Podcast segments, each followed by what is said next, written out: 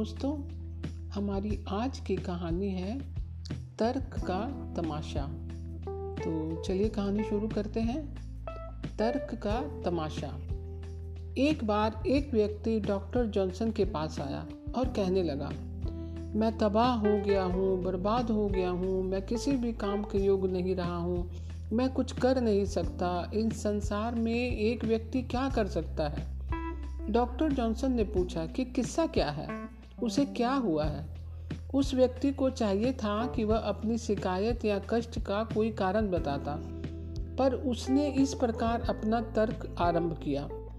मनुष्य इस दुनिया में अधिक से अधिक सौ वर्ष जीता है, और यह सौ वर्ष अनंतता, नित्यता के सामने क्या महत्व रखते हैं? इस आयु का आधा समय तो सोने में व्यतीत हो जाता है। आप जानते हैं, हम प्रतिदिन सोते हैं और हमारे लड़कपन का समय एक लंबी नींद ही तो है। और हमारे बुढ़ापे का दौर बेबसी, असमर्था, असहायता का होता है। इस दौर में हम कुछ कर नहीं पाते। फिर हमारे यौवन काल का बुरे विचारों और समस्त प्रकार के प्रलोभनों, इच्छाओं, अरमानों में अपव्यय हो जाता है। व्यर्थता में बीत जाता है। हम बहुत खेलते हैं और बाकी जो समय बचता है, वह प्राकृतिक आवश्यकताओं, मल, त्याग, सोच आदि क्रियाओं में और खाने पीने आदि में चला जाता है। फिर भी जो समय बचता है वह क्रोध डाह स्पर्धा, चिंता, परेशानी, दुखों आदि की भेंट हो जाता है। ये भी प्रत्येक व्यक्ति के लिए प्राकृतिक चीज़ें हैं। इसके बावजूद जो थोड़ा सा समय बच जाता है, वह अपने बाल बच्चों की देखभाल, लालन पालन, मित्र संबंधियों की सेवा और खातिरदारी में उड़ जाता है। बताइए, मनुष्य इस संसार में क्या कर सकता है? अपनी बात को और भी खींचते हुए उस व्यक्ति ने कहा, जो लोग मर जाते हैं, उनके लिए हमें रोना भी पड़ता है। और जो इस संसार में नवजात होते हैं, उनके जन्म पर हमें खुशियाँ भी मनानी पड़ती हैं। हमारा सारा समय इस ढंग से व्यर्थ चला जाता है। ऐसे में कोई मनुष्य किस तरह कोई ठोस अथवा महत्वपूर्ण एवं सच्चा काम कर सकता है? कोई व्यक्ति परमात्मा में, परमात्मा के ज्ञान या साक्षात्कार के लिए कैसे समय निकाल सकता है? हम नहीं निकाल सकते। इन चर्चों से दूर रहो। इन धार्मिक गुरुओं और उपदेशकों को पास मत फटकने दो। कह दो इन लोगों से कि इस संसार में लोगों के पास धर्म के लिए कोई समय नहीं है। उनके पास भगवान के ज्ञान या प्रभु के पाने के लिए कोई वक्त नहीं है।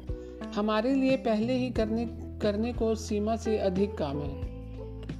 डॉक्टर जॉनसन उसके शैतान की आंत में ऐसे लंबे व्यक्तित्व पर मुस्कुराए नहीं। उसे झाड़ा या फटकारा भी नहीं। किंतु उन्होंने केवल रोना ही आरंभ कर दिया और उसके प्रति सहानुभूति प्रकट करते हुए कहा मनुष्यों को आत्महत्या कर लेनी चाहिए, क्योंकि उनके पास ईश्वर के धर्म के काम पर करने का समय नहीं है मेरे भाई। आपकी इन शिकायतों के साथ मैं एक और शिकायत जोड़ता हूँ। मेरी यह शिकायत बहुत गंभीर, बहुत खराब है। उस व्यक्ति ने डॉक्टर जॉनसन से वह शिकायत बताने को कहा। डॉक्टर जॉनसन ने चिल्लाना आरंभ कर दिया।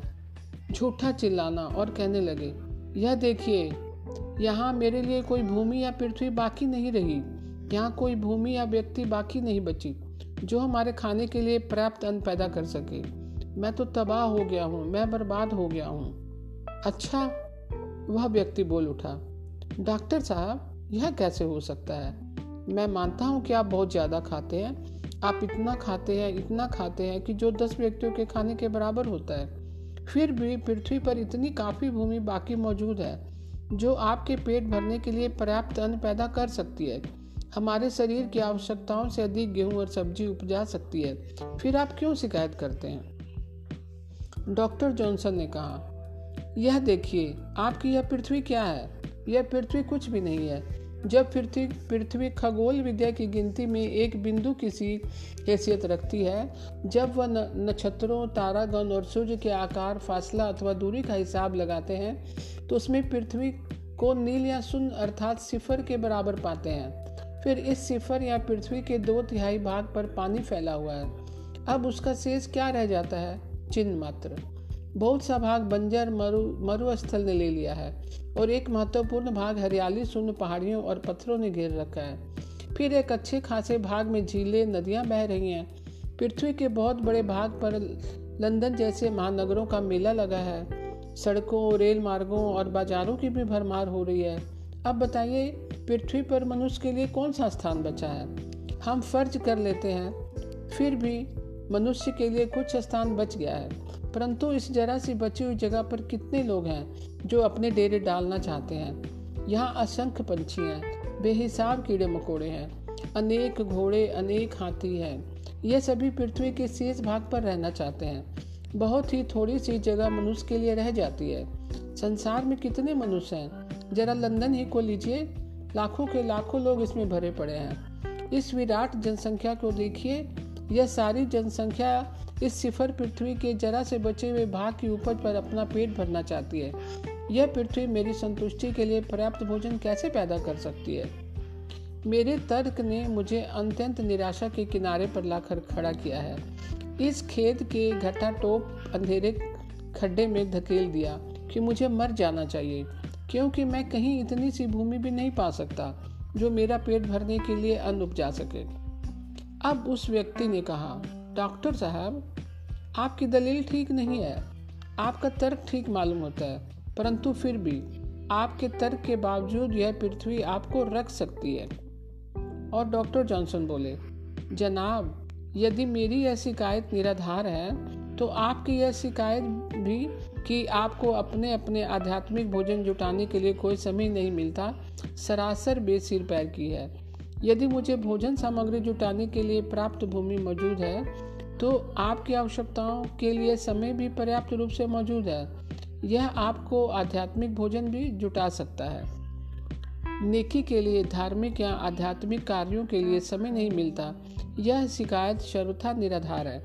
यदि मनुष्य समय का उचित उपयुक्त प्रयोग करना जानता है तो उसका मन हो कुछ करने को तो चाहे कैसी भी परिस्थिति हो, वह समय को निकाल सकता है और कर ही लेता है। तो दोस्तों, आज की जानकारी आपको कैसी लगी? कल मैं फिर एक नई कहानी के साथ उपस्थित होंगी। तब तक के लिए नमस्कार दोस्तों।